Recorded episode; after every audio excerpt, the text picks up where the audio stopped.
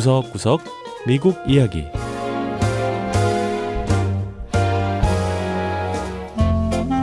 미국 곳곳의 다양한 모습과 진솔한 미국인의 이야기를 전해드리는 구석구석 미국 이야기 장량입니다. 북한의 청취자분들도 전당포는 낯설지 않으실 겁니다. 고객이 물건을 가지고 오면 물건의 값을 매기고 그 가치에 상당하는 돈을 일정 기간 빌려주는 것이 바로 전당포죠. 사실 전당포라고 하면 돈이 없는 사람들이 돈을 구하다 구하다 실패해서 마지막으로 찾는 장소 이런 인식이 있어서 뭔가 좀 어둡고 부정적인 생각이 먼저 듭니다. 하지만 최근 몇 년간 미국에선 이 전당포가 호황을 맞고 있는데요. 미 전역의 전당포가 만 천여 개에 달하고 매년 3천만 명의 사람이 전당포를 찾고 있다고 합니다. 미국의 전당포, 과연 어떤 모습일까요? 첫 번째 이야기 미국에서 호황 중인 전당포 사업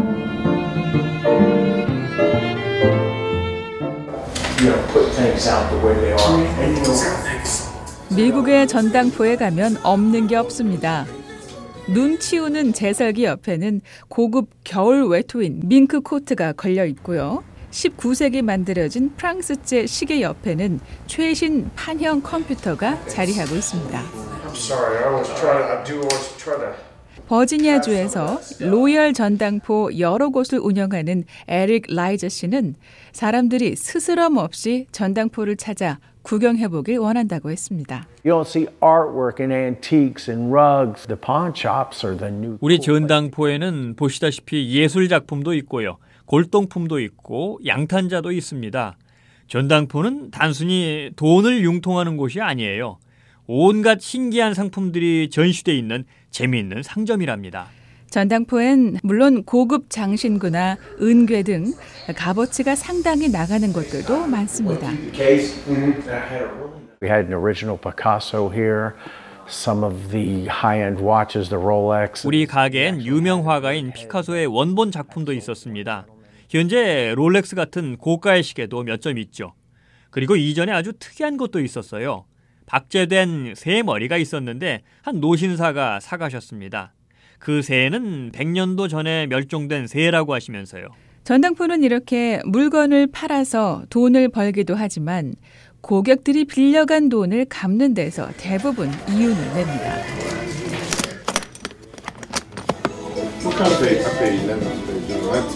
고객들이 물건을 맡기고 돈을 빌려가면 일정 기간 갚게 되는데 은행보다 높은 이자를 받죠. 그리고 만약 기간 내 돈을 갚지 못하면 가게에서 그 상품을 처분하는데요.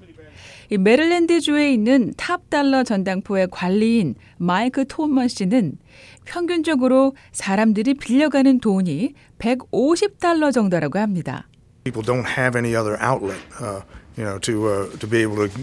대부분은 급하게 쓸 돈이 필요한데 빌릴 때를 찾지 못해서 전당포를 찾습니다.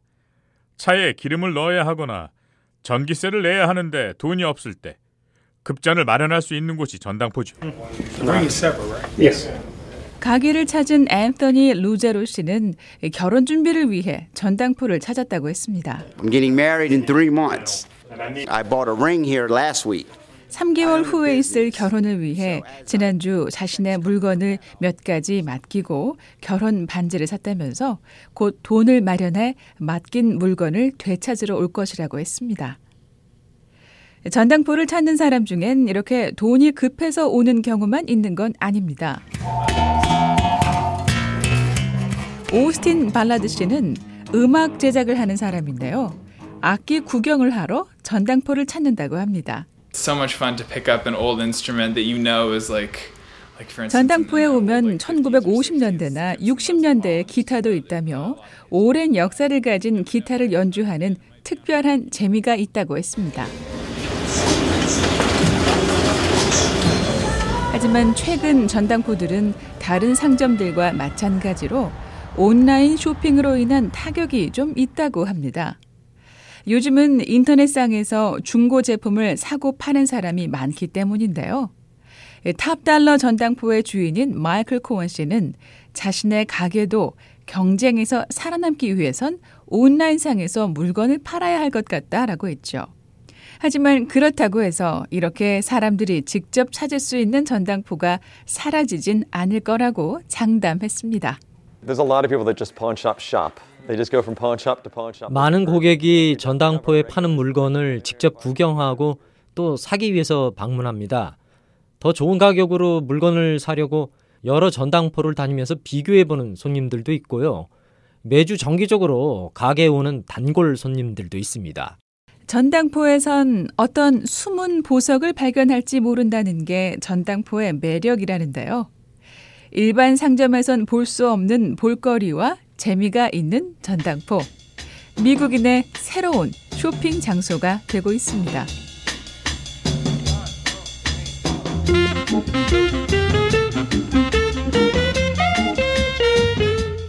두 번째 이야기 힙합 발레를 만나다 힙플렛 미국 중부의 대도시 시카고에서 새로운 춤의 형식이 탄생했습니다. 이름하여 힙플렛 춤인데요. 힙합과 발레가 결합된 춤이라고 합니다.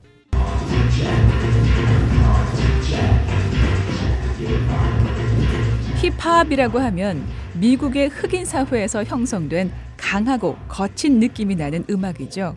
반면 오래전 유럽에서 탄생한 발레는 클래식 고전 음악에 맞춰 우아하게 춤을 추는 모습을 떠올리게 되는데요. 어떻게 보면 전혀 어울리지 않을 것 같은 이 두 춤을 결합한 사람은 바로 무용가 호머 헨즈 브라이언트 씨입니다. I decided to make it fun.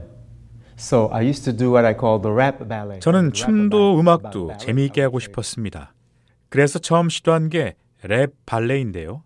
발레를 랩으로 풀어냈죠. The ballet put your body in touch with your mind and the rap beat keeps you stepping on time. 그러다가 생각한 게 힙합과 발레를 결합하면 어떨까 하는 거였어요. 힙합, 발레, 발레, 힙합, 힙플레. 그래서 탄생한 이름입니다. 브라이언트 씨는 주로 백인들이 많이 하는 발레를 흑인과 소수계 인종도 좀 쉽게 접근할 수 있는 방법을 늘 연구했다고 합니다. 그래서 흑인들의 춤인 힙합에 발레를 결합했는데요. 결과는 대성공이었습니다. 인터넷 동영상 공유 사이트인 유튜브에서 힙플레는 큰 인기를 끌면서 수백만 건의 조회수를 기록하게 됐죠. 그뿐만이 아니었습니다. 수천 명의 사람이 힙플레 수업을 듣고 싶다는 요청을 했다고 합니다. I don't care your shape or size. And that's another thing about classical ballet. 힙플레는 체격이나 몸무게는 전혀 따지지 않습니다. 고전 발레는 발레리나에게 기대하는 바가 있죠. 날씬하다 못해 거식증 환자처럼 보일 정도로 깡말라야 하고 길고 얇은 목 그리고 팔은 필수잖아요. 하지만 힙플레는 그런 조건이 전혀 없습니다. 누구나 할 수 있어요.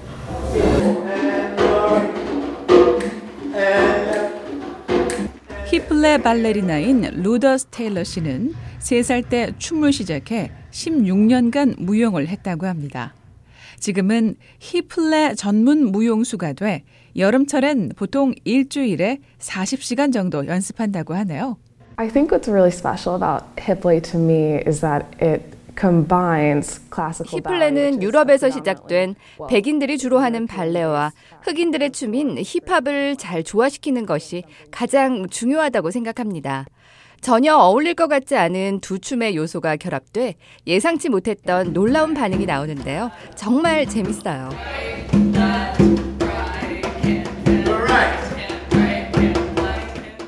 무엇보다 히플레는 미국의 다양한 인종이 참여해 새롭고 아름다운 춤의 형식을 만들어냈다는 점에서 미국을 대표할 만한 춤으로 자리 잡아가고 있습니다. 네, 구석구석 미국 이야기. 다음 주에는 미국의 또 다른 곳에 숨어 있는 이야기와 함께 다시 찾아오겠습니다. 함께 해주신 여러분 고맙습니다.